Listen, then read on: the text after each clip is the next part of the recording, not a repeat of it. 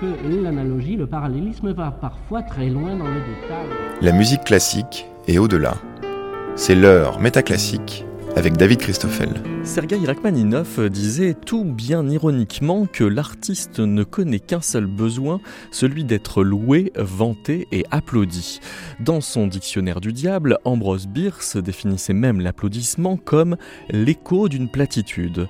Au risque d'entendre les acclamations replier le sublime dans l'ordre du mondain, Bien des musiciens manifestent une forme de dégoût pour les applaudissements. Le pianiste Glenn Gould allait même jusqu'à prôner leur suppression. Réunis à la Bibliothèque publique d'information au Centre Pompidou, les invités du numéro Applaudir de Métaclassique n'entendent pas s'en tenir à des condamnations morales, sentant bien qu'il y a mieux à faire de ces clapements collectifs. Nous recevons l'artiste Blandine Brière qui a mené enquête et expérimentation artistique à partir d'applaudissements et la chercheuse Marie-Madeleine Mervanroux qui s'est engagée dans une histoire du son au théâtre soit une manière de penser la représentation théâtrale qui remet la présence sonore du public non loin du centre du propos théâtral. Pour le plaisir des contre-hypothèses, cette émission sera aussi l'occasion du retour du métatesteur Léonard Poli. Pour commencer, une archive radiophonique en 1984. Dans l'émission Musique mode d'emploi sur France Culture, Rémi Stricker se faisait la voix d'une critique de Hugo Wolf qui faisait l'expérience de penser et si, devant les beautés de la nature, on se mettait juste à applaudir. Si l'on pouvait persuader les abonnés de l'orchestre philharmonique, c'est-à-dire si on pouvait les persuader que ce serait à la mode de s'abonner dorénavant à des concerts donnés gratis par la nature, sans commission d'un impresario enthousiaste, par exemple une éclipse de lune ou un orage, un feu dans les champs, un lever ou un coucher de soleil, un superbe arc-en-ciel, un tremblement de terre, l'éruption d'un volcan ou quelque spectacle terrible ou aimable de la nature que ce soit, quelles seraient, pensez-vous, les réactions de ces aimables personnes?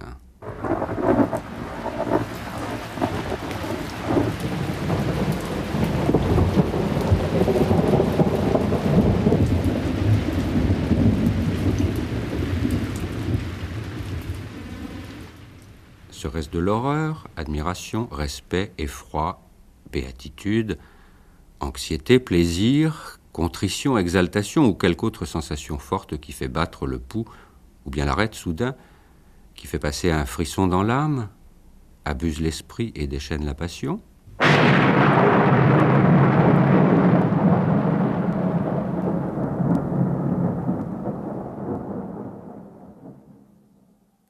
Non, rien de pareil.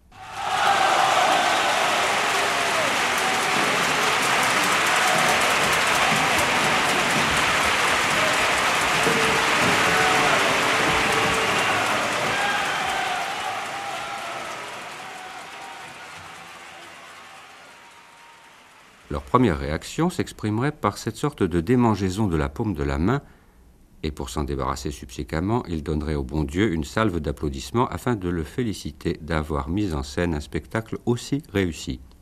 C'est complètement insensé.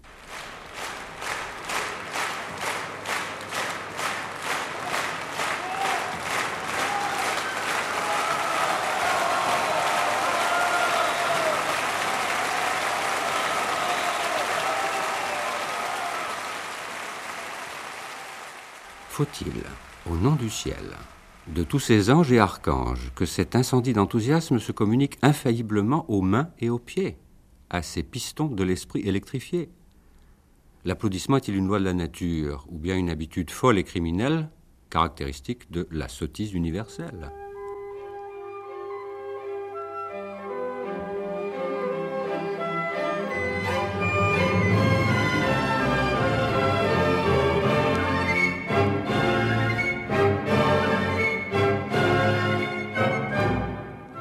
Lorsqu'un soldat français, au son victorieux du dernier mouvement de la cinquième symphonie de Beethoven, cria impulsivement Vive l'empereur cette musique devait avoir éveillé en lui la sensation que les aigles des légions victorieuses volaient autour de sa tête et qu'il lui fallait s'élancer et mourir pour l'empereur.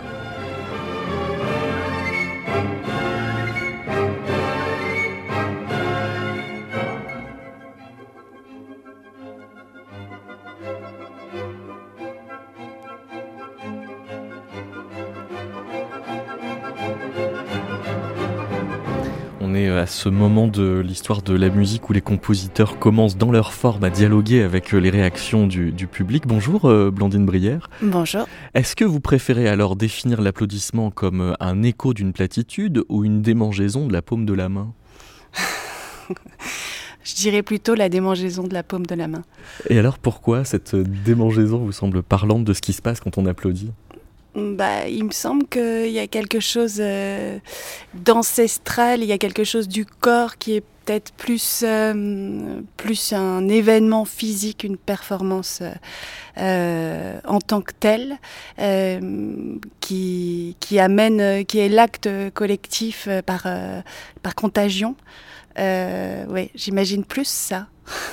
Et alors, comment est-ce que euh, vous avez, euh, vous en êtes arrivé à la Comédie Française pour enquêter sur ce phénomène? Parce que j'imagine que quand la Comédie Française voit arriver des artistes pour leur poser des questions, ça doit être rarement celle de l'applaudissement. Oui, oui. Alors, euh, comment j'en suis arrivée là? J'ai eu la chance, en fait, de, de rencontrer Bloom et d'être accompagnée par l'association Bloom pour les résidences Le Cerisier, donc de 2020 à 2021. Et euh, il est vrai qu'on était en pleine période de confinement. Et, euh, et moi, j'avais euh, cette, cette envie d'aller chercher plus sur l'applaudissement parce que c'était déjà un vocabulaire qui revenait dans mon travail sonore. Et, du, fait des applaudissements de 20 heures ou non? Non, non, non, non, non, non. C'était déjà, c'était déjà quelque chose qui apparaissait dans mes installations avant. Et pourquoi en plein confinement? Bah Parce qu'il me semblait que ça, ça émergeait comme ça le, manque d'effusion collective et qui était un peu révélateur de, l'accablement général. Et, j'ai eu envie et j'ai eu la chance, grâce à Bloom, d'avoir une porte d'entrée à la Comédie Française, notamment au théâtre du Vieux Colombier, mhm. euh, grâce au directeur euh, technique Philippe Lagru, qui m'a ouvert les portes du Vieux Colombier. Et puis petit à petit, j'ai pu rencontrer euh, le, Bénédicte et puis Eric Ruve, puis euh, Dominique Bataille, puis Manuel Ferreira, enfin à la fois euh, euh, les administrateurs et les régisseurs, mais aussi les spectateurs de la comédie française, quelques-uns, et commencer, et commencer ce travail d'enquête, oui. Alors, vous nous avez euh, apporté euh, quelques-uns des enregistrements que vous avez faits avec euh, un certain nombre de responsables de la comédie française, à commencer par Olivier Giel, qui est responsable tournée internationale, et lui, il vous parle d'abord d'un applaudissement archi fabriqué, qui est celui de la claque. Oui, oui, oui, oui, parce que ça faisait partie des questions. Alors, j'ai pas tant de protocoles euh, dans la façon de mener une enquête, mhm. euh, la façon de mener un documentaire sonore avant de commencer à fabriquer une installation. Mais c'est vrai que c'est enfin, je cherche toujours à comprendre une origine. Et, donc, je, je, posais la question à chacun. Et voilà la réponse d'Olivier Giel. Est-ce qu'avant, le théâtre en France, euh, c'est le 15e siècle? Est-ce qu'avant, il y avait la claque probablement chez les bonimenteurs, les tréteaux, euh, les cabanes de Tabarin sur le pont Neuf.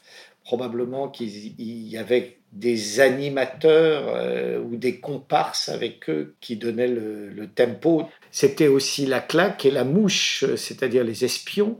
Les salles de théâtre étaient des endroits, surtout à l'époque de Molière et jusqu'au XVIIIe siècle, où les gens venaient, euh, comme aujourd'hui ça serait la télévision ou la radio, le pouvoir euh, utilise ces médias aujourd'hui, mais à l'époque de Louis XIV, Louis XV, Louis XVI, c'était le c'était le théâtre où euh, on fomentait euh, des coups, il y avait des attentats, euh, donc il y avait les gendarmes qui étaient en bas, les nobles à l'étage à la corbeille, et puis au fur et à mesure qu'on montait dans les étages du théâtre ou dans les loges du théâtre, c'était le peuple de Paris.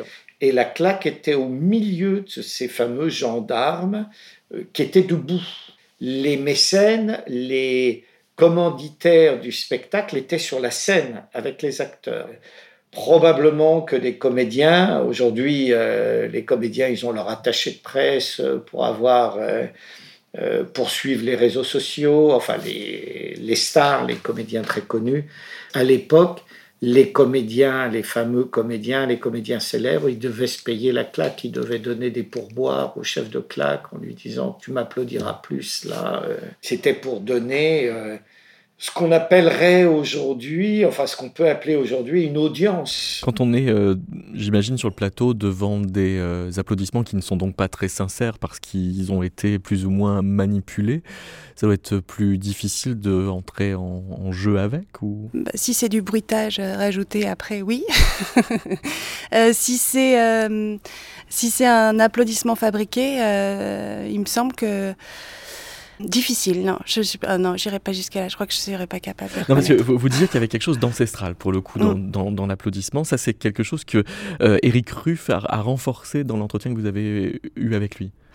Euh, oui, oui, oui, oui, oui, oui, oui, oui, oui, bah oui, parce que c'était, c'était une question, euh, c'était une question en fait qui moi m'animait et qui du coup faisait partie de la recherche. Donc, euh, ce, serait quoi euh, l'origine de l'applaudissement et pourquoi, pourquoi on applaudit, pourquoi un, tout petit euh, enfant applaudit et, et d'où ça pourrait venir et puis de si loin qu'il y a des écrits, de si loin les applaudissements existent.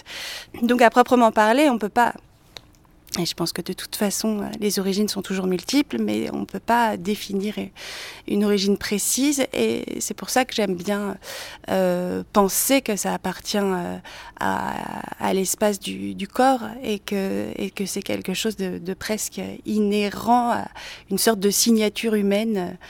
voilà. Bonjour Marie-Madeleine Mervanroux. Bonjour. Avant de, détailler par euh, où vous en êtes venu euh, à la question, peut-être rentrer de plein pied dans la définition que vous donnez, vous, de l'applaudissement. Vous le définissez comme un proto-langage et euh, en plus comme un proto-langage hyperactif. Alors je me souviens plus avoir utilisé ces termes. Donc c'est l'applaudissement au théâtre. Oui. Puisqu'on peut aussi applaudir dans un stade, etc. Donc il y a le, phénomène général physique, en effet, et bruyant de l'applaudissement, euh, parfois verbalisé, bravo, hein, par un mot, par des mots, mais souvent c'est du bruit.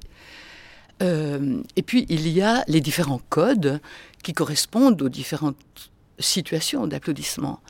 Donc le théâtre, on vient d'en parler, a ses codes. Donc il y a quelque chose, en effet, de, on pourrait dire, spontané dans l'applaudissement, et c'est codé.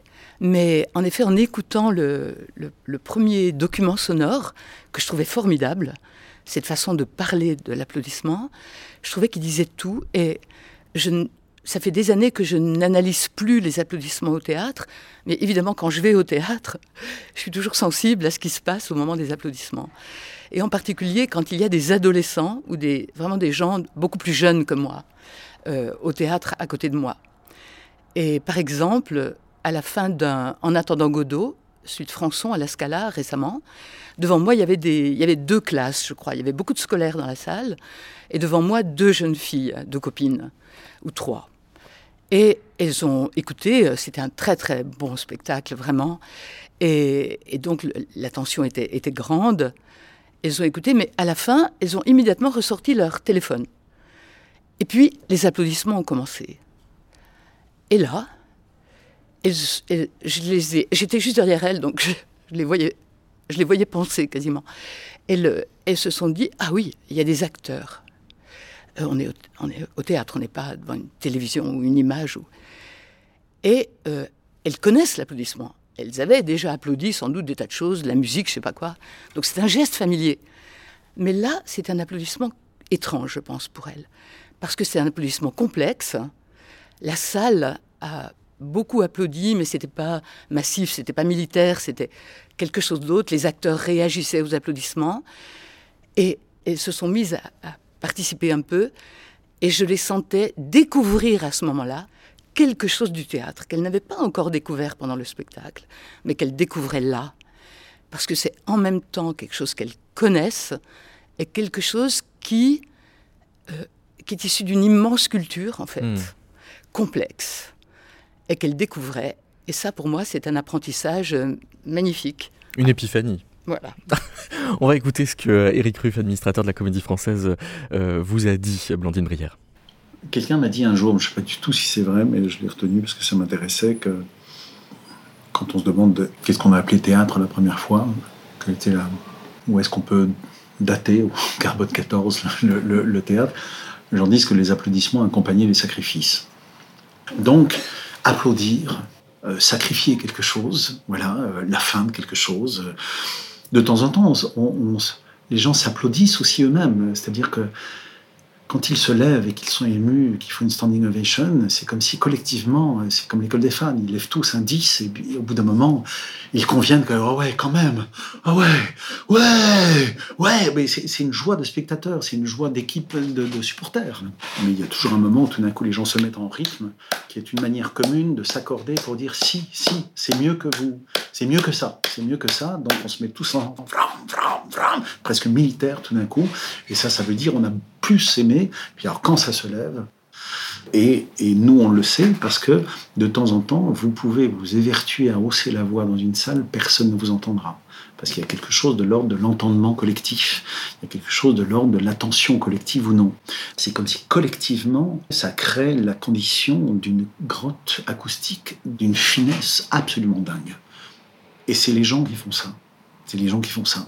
Donc, donc cette histoire d'applaudissement par applaudissement, il y a quand même quelque chose qui, à mon avis, plus de l'ordre d'une émotion collective, qui est plus de l'ordre d'une chimie collective. C'est des gens ensemble qui tout d'un coup trouvent les conditions d'une entente ou d'une impossibilité d'entente. Ce serait donc euh, à la fois compulsif et sacrificiel. oui, c'est un rituel il y a quelque chose de l'ordre du, rituel social. Alors, euh, donc un, rituel, c'est aussi codifié quelque part, comme euh, le disait Marie-Madeleine. Et, donc, euh, il y a. Oui, il y a, ce. donc, un sacrifice, oui, bah oui, on est amené à quelque chose de. Là, tout d'un coup, on a, on a passé une, une image assez. Comment dire, il y a presque un danger, presque, euh, et en même temps, moi, ce que je trouve assez beau euh, dans ce que dit Eric Ruff, c'est que c'est le public qui crée les conditions d'écoute euh, et qui crée cette grotte acoustique dont il parle. Et, je trouve ça, voilà, je trouve ça assez important de, penser le spectateur dans cette dans cette dynamique-là. Hmm. Alors on entendra euh, tout à l'heure des, exemples apportés par euh, Marie-Madeleine Mervanroux euh, de applaudissements qui ne prennent pas la même charge, voire la même signification d'une représentation à l'autre du même spectacle. mais puisque nous sommes bah, comme ça au bord de la polyvalence de l'applaudissement, nous recevons Léonard Poli. Bonjour. Bonjour. Ça va bien? Eh, on, peut dire que applaudérer, dans l'étymologie, veut dire battre des mains, et il semblerait qu'il y a un précédent qui serait explodérer, qui voudrait dire chasser de la scène. Donc vous êtes euh, intéressé à des applaudissements qui pourraient être aussi euh, en position de rebuter le spectacle reçu Oui, tout à fait. Et d'ailleurs, euh, peut-être même sans spectacle, puisqu'il n'y a pas d'applaudissements uniquement dans les, dans les stades et dans les salles de concert. En fait, je vous propose un, un métathèse dont l'idée m'est venue en traduisant un traité jamais publié, jamais édité même en fait jamais écrit, qui s'intitule Hypocrisie d'un claqueur, et ça retrace l'histoire d'un claqueur méconnu, d'un claqueur un, peu pervers, un peu, un peu PN, qui claque en fait de façon toujours négative, même parfois ironique, et qui dévoile tous ces petits trucs de claque à travers un parcours initiatique de la claque qu'il appelle l'applaudissement désapprobateur, et qu'on appelle communément dans la vie de tous les jours les applaudissements euh, objurgatifs. Alors trois questions, que sont-ils? Comment fonctionnent-ils? Et comment leur échapper? Alors que sont-ils? Ils arrivent lorsqu'une personne ou un groupe de personnes utilise le geste de battre des mains non pas pour manifester sa joie, d'ailleurs ça fait partie de la définition de l'applaudissement normalement, mais pour exprimer sa colère, ou parfois le, doute, plus rarement sa haine, voire sa tristesse. C'est le cas systématiquement à la toute fin de la Traviata par exemple, à la mort de Violetta, euh, se déclenchent des applaudissements quasiment maladifs parce que littéralement personne n'a envie de voir ça.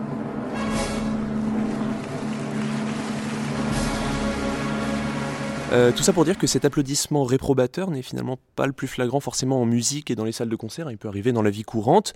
Alors comment fonctionne-t-il pour le savoir?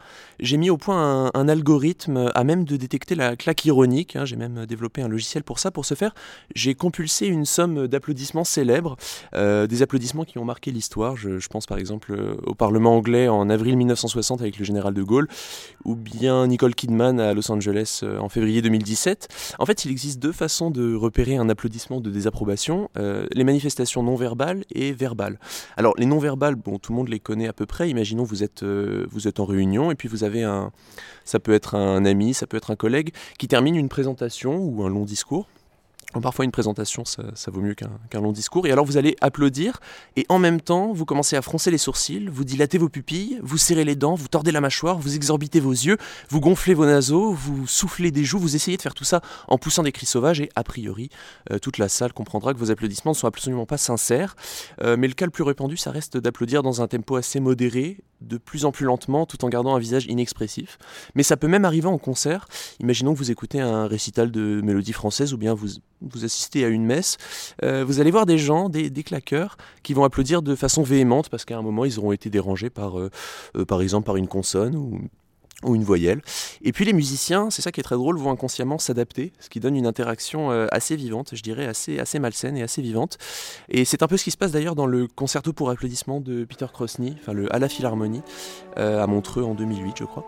Alors comment échapper aux claqueurs ironiques? Eh bien je vous propose dès à présent de jouer à ce jeu de mon invention, euh, qui m'est inspiré du légendaire proverbe euh, Il y a toujours un fond de vérité dans la plaisanterie.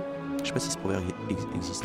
En tout cas, moi je pense qu'il y a toujours un fond de vérité dans l'applaudissement ironique, et j'ai donc intitulé mon jeu La bonne claque. Euh, il consiste à chaque fois qu'on vous applaudit à ne garder que la, joie originelle du geste, hein, peu importe les moqueries, peu importe ce que les gens pensent de vous. Et c'est en même temps un jeu de, développement personnel hein, qui met aussi l'accent sur le rythme.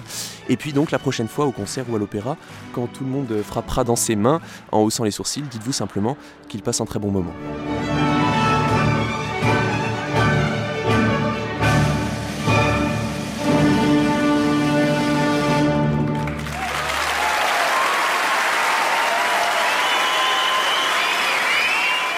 Marie-Madeleine, dans, ce concerto pour applaudissements, pour le coup, on a des applaudissements euh, malicieux, mais aussi une construction de l'applaudissement par euh, la musique. Et oui, euh, au théâtre, les applaudissements sont souvent construits, beaucoup plus souvent qu'on ne pense, parfois de façon très claire, comme chez Tadeusz Kantor, ou euh, et j'y pensais en écoutant, en vous écoutant, euh, au TNP de, Jean Villard, mhm. au début du TNP euh, dans les années 50. On a beaucoup dit que les grands publics du TNP étaient moutonniers, qu'ils applaudissaient au fond n'importe quoi, qu'ils applaudissaient tout, qu'ils étaient. Mais quand on va écouter les archives sonores du TNP, on trouve quelque chose de très très complexe. Il y a les applaudissements de la fin qui étaient construits par le TNP. On le sait, enfin, il y avait le, rythme des rappels. les saluts, euh, les saluts, les acteurs à genoux comme des chevaliers devant le public, le public qui applaudit, etc. Les rappels organisés, construits avec la musique de Maurice Jarre, etc. Ça, c'est la construction. Et en effet, le public applaudit, mais pas toujours, pas toujours de la même façon et pas du tout de façon moutonnière. Pour plusieurs raisons. D'abord, il y avait beaucoup d'applaudissements internes c'était un public, alors on a beaucoup dit qu'il n'était pas assez populaire, mais il l'était quand même beaucoup, et ils n'étaient pas habitués au théâtre. Et donc, ils applaudissaient comme chez les amateurs ou au boulevard, c'est-à-dire après chaque fin de scène, après une belle tirade, après et ça, pour les gens moins populaires du TNP, c'était insupportable. Il y a eu une lutte contre les applaudissements internes. Les gens écrivaient à Villard comment mettre fin il faut que les instituteurs expliquent qu'on n'applaudit pas tout le temps, que ça gêne le public, etc. Ah, exactement comme dans la musique classique aujourd'hui, on a des réprobations, des applaudissements entre mouvements des symphonies. Oui. Mhm. Mais Villard, qui avait circulé pendant la guerre euh, devant des publics ruraux très populaires, et qui savait ce que voulaient dire ces applaudissements spontanés, n'avait pas envie de censurer comme ça ces réactions les plus populaires au fond de son public. Alors, bon, donc il y a un compromis qui s'est trouvé. Donc il y avait tous ces applaudissements internes. Ce qui fait qu'à la fin, les applaudissements de la fin s'ajoutaient aux autres. Mais euh, d'une part. Donc ça relativisait aussi le caractère moutonnier des applaudissements de la fin, puisqu'on avait déjà beaucoup applaudi et pas n'importe comment. Mais surtout, euh, ces applaudissements rituels, on va peut-être pouvoir écouter l'exemple que j'ai apporté. Bah, écoutons et puis je D'accord, et on le commente ensuite. Et du jugement des très prudentes et très judicieuses seigneuries, auxquelles je m'offre en tout et recommande bien dévotement.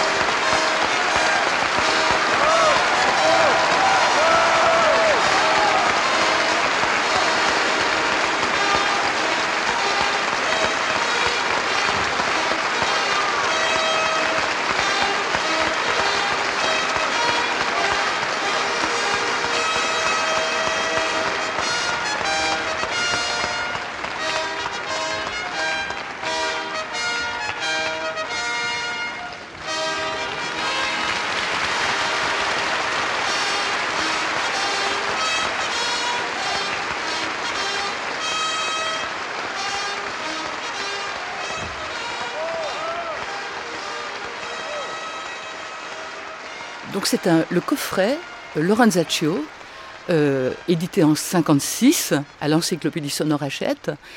Et on a la totalité du spectacle. Donc c'est une mise en scène de Gérard Philippe, avec Gérard Philippe dans le rôle titre. On est dans la grande salle du TNP, il y a à peu près 2700 personnes dans la salle, et le bruit des débuts évoque plutôt un stade de foot qu'un théâtre, hein, quand on écoute les, bandes. Euh, on est le 27 novembre 54, et donc on entend très bien l'applaudissement construit, euh, l'organisation des saluts avec les fameuses trompettes du TNP, mais qui là sont internes au spectacle d'une certaine façon, la musique de jarre. On, imagine les acteurs venant saluer les uns après les autres, etc. Là, on n'a pas du tout la totalité des applaudissements, assez chantés à la fin, dans le disque. Donc on ne sait pas combien de temps ont duré ces applaudissements. Euh, voilà. Alors, c'était la nuit Renault. Il y avait euh, le personnel. les voitures, donc. Les voitures les très grosses usines, bastions du syndicalisme, gros comités d'entreprise. Et une fois par an, l'entreprise Renault venait au TNP pour un spectacle. Et là, c'était Lorenzaccio, un spectacle très long, complexe, difficile. Or, et je viens de l'apprendre quasiment, de le trouver dans une archive, euh, les gens n'étaient pas venus pour voir Lorenzaccio, en fait. Ils devaient voir le Cid, avec Gérard Philippe dans le rôle titre. Gérard Philippe qui venait de jouer Fanfan la Tulipe, qui avait joué le Cid à Avignon, légendaire, c'est ça qu'ils venaient voir.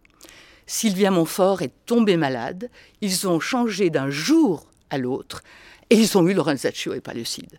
Beaucoup plus long, difficile, etc. Et c'est tout de même les applaudissements de la fin de ce Lorenzaccio.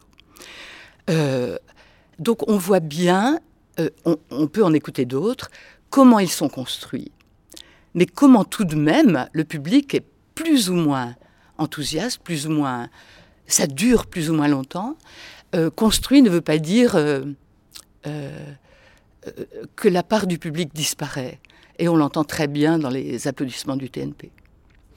Alors vous, euh, Marie-Madeleine Mervanroux, vous avez euh, donc euh, travaillé sur le théâtre du point de vue du son, au point de vous exposer à des expériences d'écoute particulières, en allant voir par exemple dix fois le, même spectacle, en confiant aux spectateurs un, questionnaire qui, qui vous renvoyait par la poste ensuite au théâtre de la colline.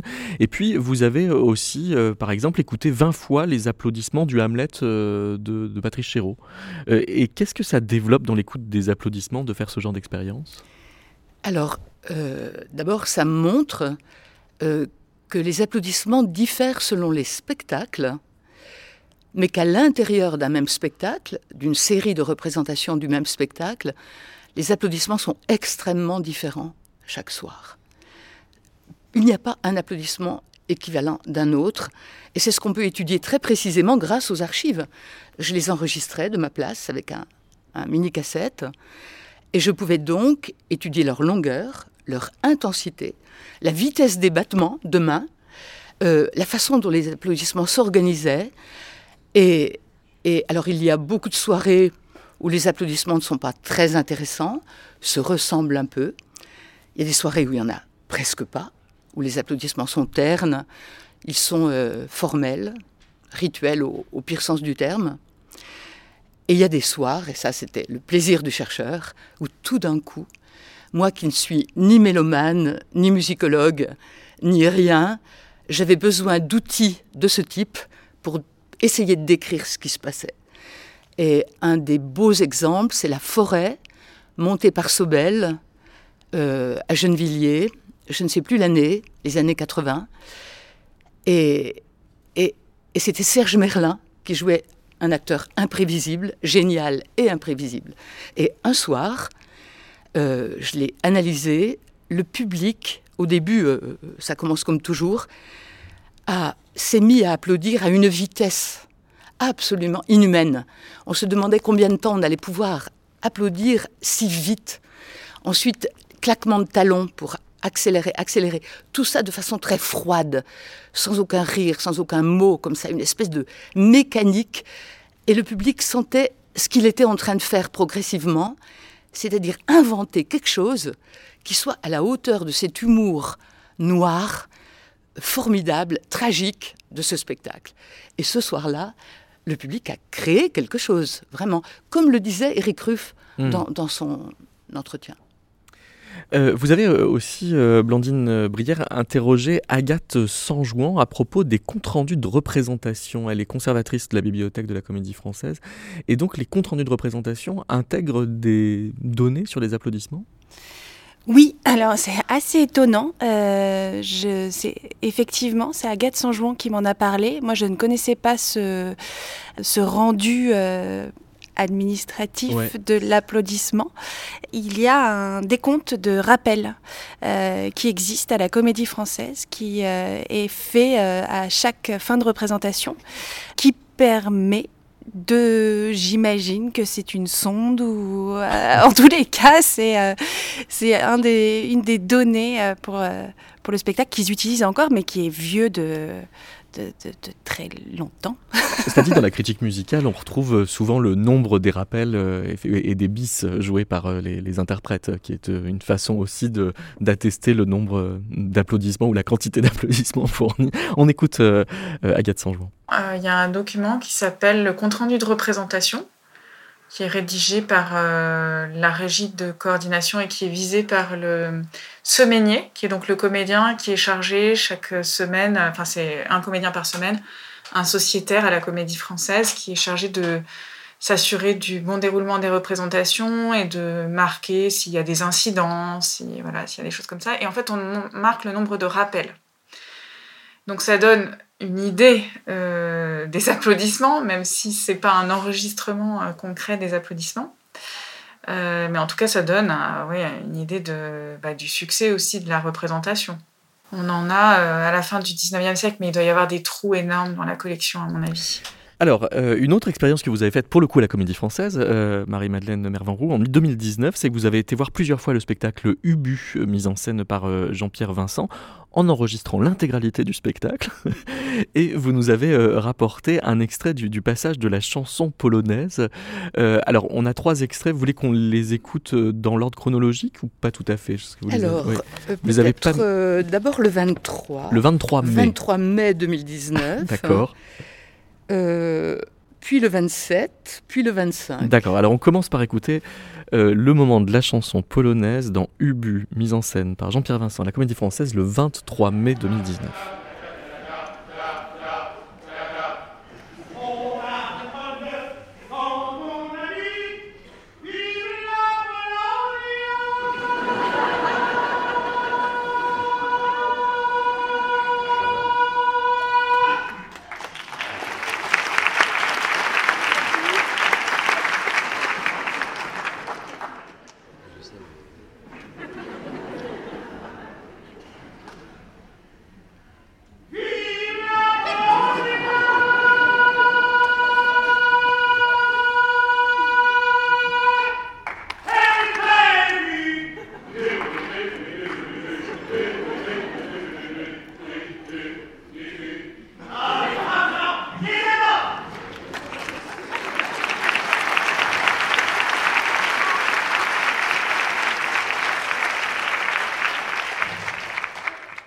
Donc là, dans votre carnet de recherche, vous notez que les applaudissements réagissent au, au- au moment du chant hein, et au suraigu. Ouais. Mais on va peut-être écouter les trois. D'accord, alors on écoute le 27 mai.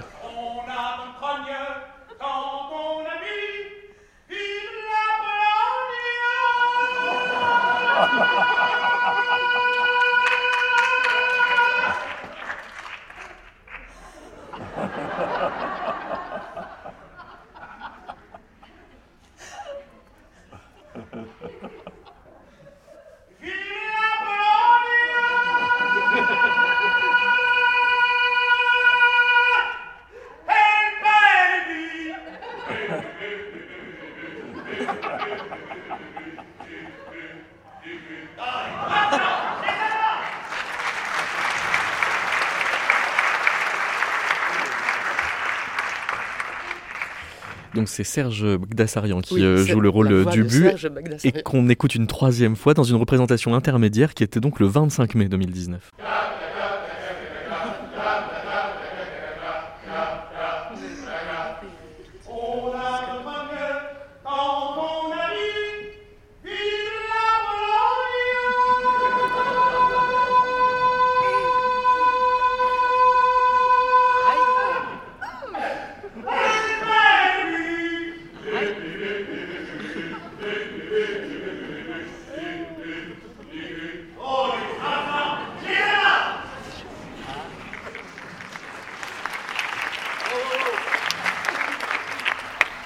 Très différent. Hein. Voilà. Alors, ben, on va peut-être commencer par la dernière, où vous avez entendu qu'il n'y avait pas cette, ce dialogue entre l'acteur, chanteur, et la salle qui applaudissait, euh, comme dans les deux premiers. Après, les deux premiers euh, sont un peu différents, mais le, troisième se distingue vraiment par la pauvreté des réactions. Il y a des tout petits applaudissements de fin de scène. À la fin, c'est tout, c'est maigrichon. C'était la générale de presse, avec euh, quasiment que des invités, toute la presse, donc les journalistes, et une cinquantaine de scolaires. Hein, j'ai eu le, à la Comédie Française, on peut avoir la composition des publics. Donc, euh, Décidément, ils archivent tout là-bas. le 27 mai, la générale, non, la générale de presse, excusez-moi, le 25 mai, 657 spectateurs, 530 non payants, donc en gros les journalistes, la presse, et 52 scolaires. Il y a toujours un groupe de scolaires les, trois soirs. Et là, vraiment, il ne s'est rien passé pendant cette représentation. Et on s'en rend bien compte à ce moment-là. Ces applaudissements internes euh, suscité les deux autres fois par le, alors à la fois la performance vocale de l'acteur, mais pas que. Il y a euh, tout, tout, ce rire qui a monté, et dans les deux autres cas, l'applaudissement surgit euh, comme une, une, composante du rire, en fait, pour accompagner physiquement, exprimer physiquement une réponse. Alors c'est l'humour de Jarry. Comment on répond à l'humour de Jarry? Bien sûr, on peut rire, mais ça suffit pas. Et physiquement, le public trouvait l'applaudissement pour accompagner cette envolée dans les hauteurs de la voix de Bagdasarian. Mais le moment extraordinaire, c'est le 27 mai. Le 27 mai, l'acteur chante, vous avez entendu, et puis il s'arrête.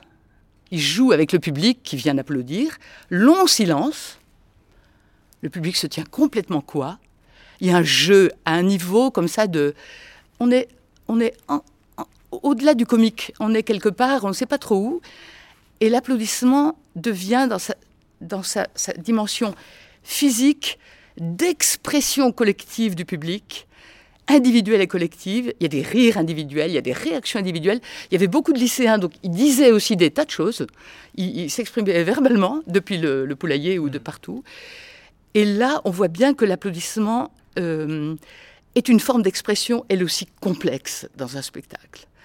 Et alors on parle très peu du comique, hein. en général on aime bien parler des choses très sérieuses, très graves, très tragiques, mais les spectacles comiques sont intéressants aussi, parce que le public invente aussi quelque chose euh, pour répondre aux, comiques. Euh. et avec Jarry, c'est pas commode. Et, des manières de rire aussi qui sont pas toutes les mêmes. En fait, la conclusion de votre étude, c'est un peu aussi que les journalistes euh, forment un mauvais public? Ce soir-là. Alors, après, j'ai lu toutes les critiques Certains journalistes présents ce soir-là, je les ai vus, ont écrit de très bonnes critiques. Ça ne voulait pas dire que individuellement, mais en tout cas, en masse, euh, ce soir-là au moins, c'était un public, euh, je pense, qui a, du mal avec l'humour. Hmm. Peut-être. Alors, Blandine euh, Brière, vous nous disiez au début de l'émission que euh, ce travail sur euh, l'applaudissement qui vous a amené à, mener une sorte d'enquête au sein de la comédie française et du vieux colombier était dans le cadre du projet Bloom et vous avez mené des expérimentations d'applaudissements dans le cadre de la résidence du projet Bloom qui s'appelle Le Cerisier, qui était la Baudélie. Qu'est-ce que vous avez fait? Oui. Alors, euh, ce cadre de fin de résidence, c'est une semaine où on se retrouve. En général, il y a trois résidents qui sont suivis, mais séparément. Donc là, on, apprend à connaître aussi euh, euh, les autres résidents qui ont été accompagnés durant l'année. Et donc on a une semaine avec un concert à la fin. Et il s'agit plus d'une étude ou d'une esquisse finale collective ou, ou en tous les cas qui se, qui se rencontre.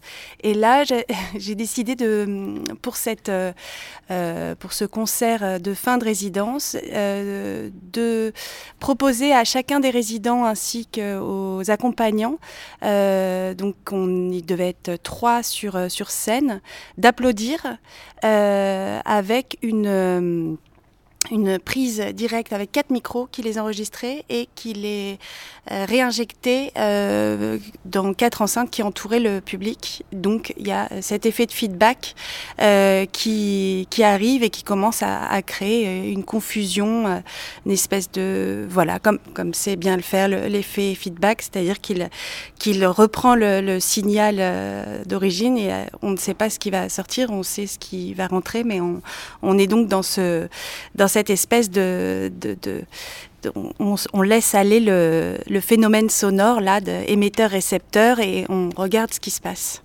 On écoute ce qui se passe. Alors, bah, écoutons ce qui se passe.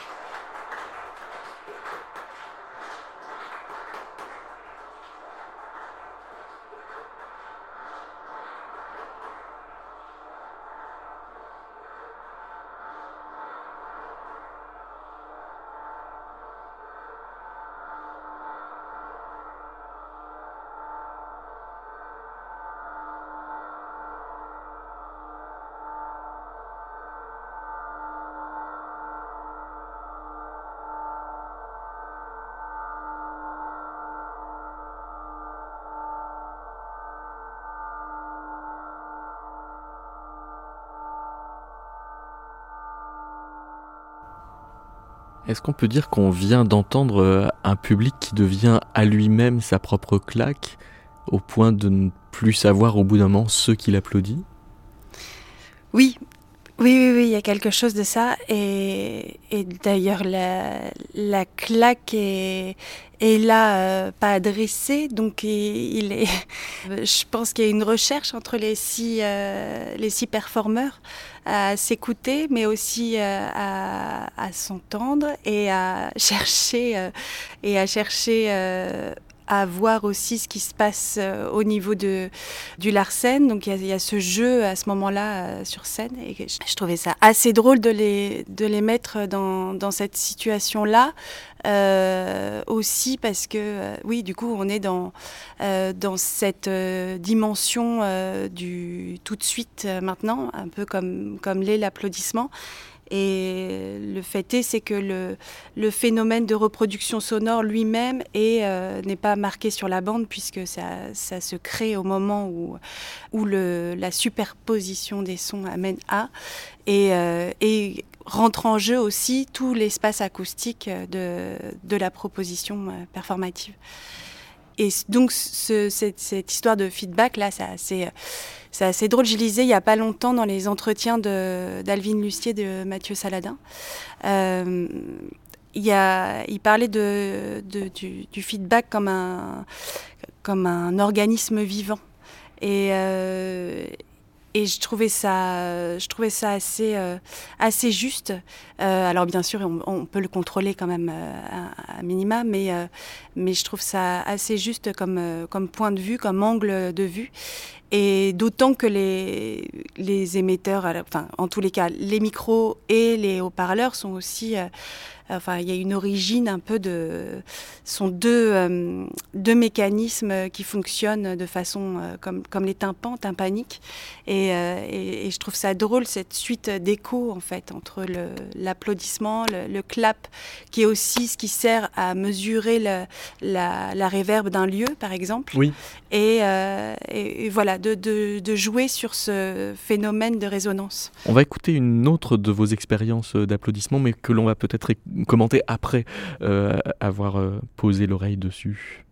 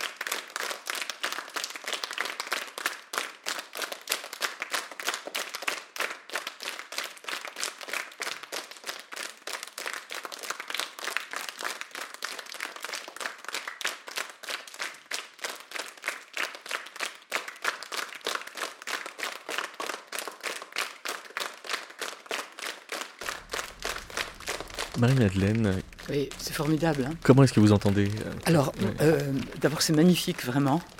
je pense surtout à deux choses. Je pensais à une chose, d'abord anecdotique, mais je vais la dire quand même. j'ai suivi les spectacles de régie, et en particulier tous les soirs, et je pouvais enregistrer le son. Il ne voulait pas de film, mais il voulait bien qu'on enregistre le son, donc j'ai les sons. Mais un soir, je suis arrivée juste pour le débat. C'était à Nanterre, il y avait Jean-Pierre Vincent, directeur, Régie. Ils étaient assis tous les deux sur un petit banc à l'extérieur de la salle. C'est drôle d'ailleurs, Régie n'était pas dans la salle. Et en fait, on entendait de l'extérieur les applaudissements. Et c'était comme une pluie de rue sur un toit d'ardoise ou quelque chose comme ça. Quand la pluie tombe, on entendait très bien ça dans vos applaudissements. Une pluie, vraiment une averse de et puis l'averse euh, s'arrête petit à petit comme ça. Et ce bruit m'a souvent beaucoup frappé.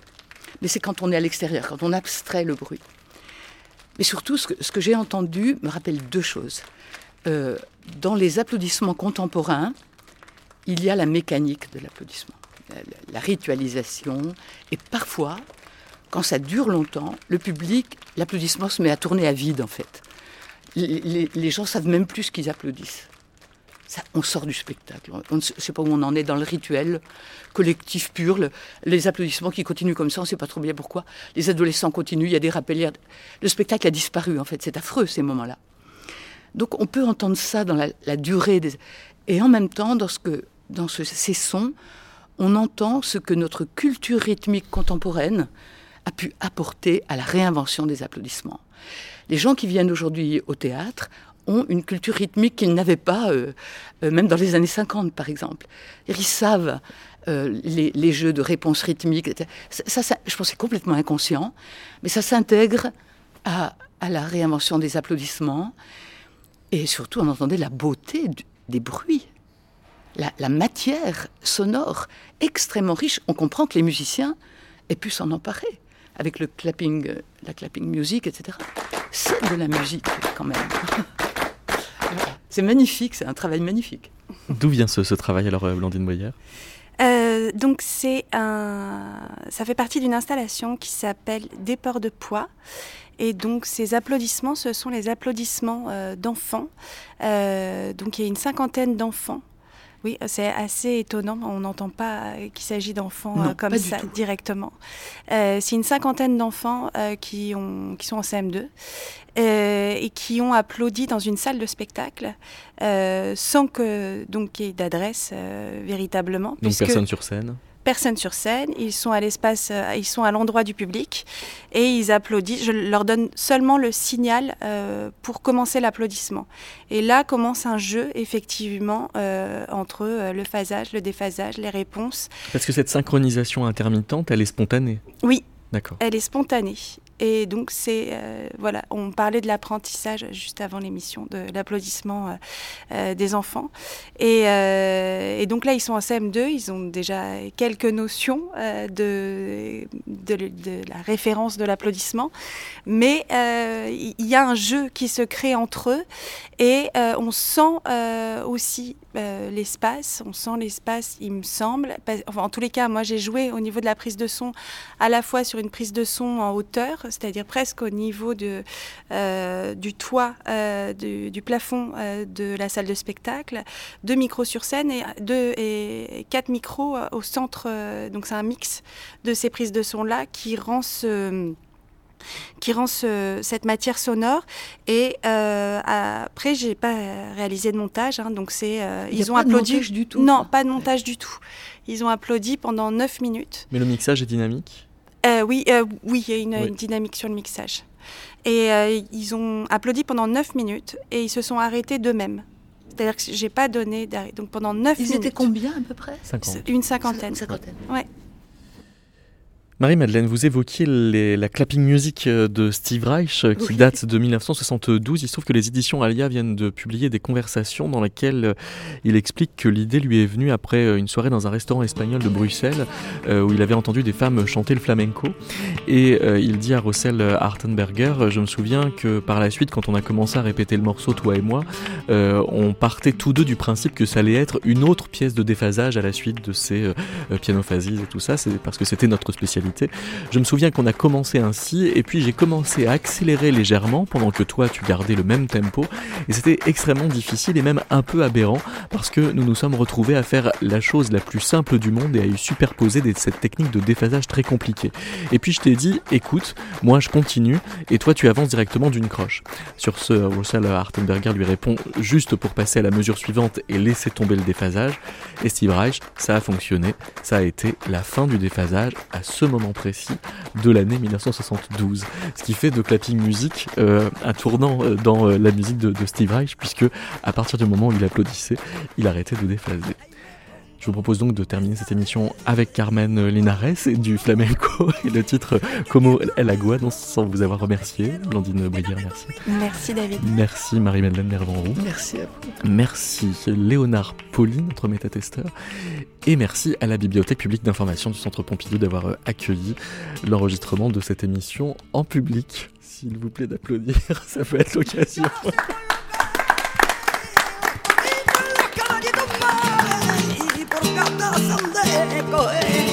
Hay los toditos y los caballitos primos por casa me coge. Dicen que tiene que pedir, dicen que tiene, dicen que tiene y que dicen que tiene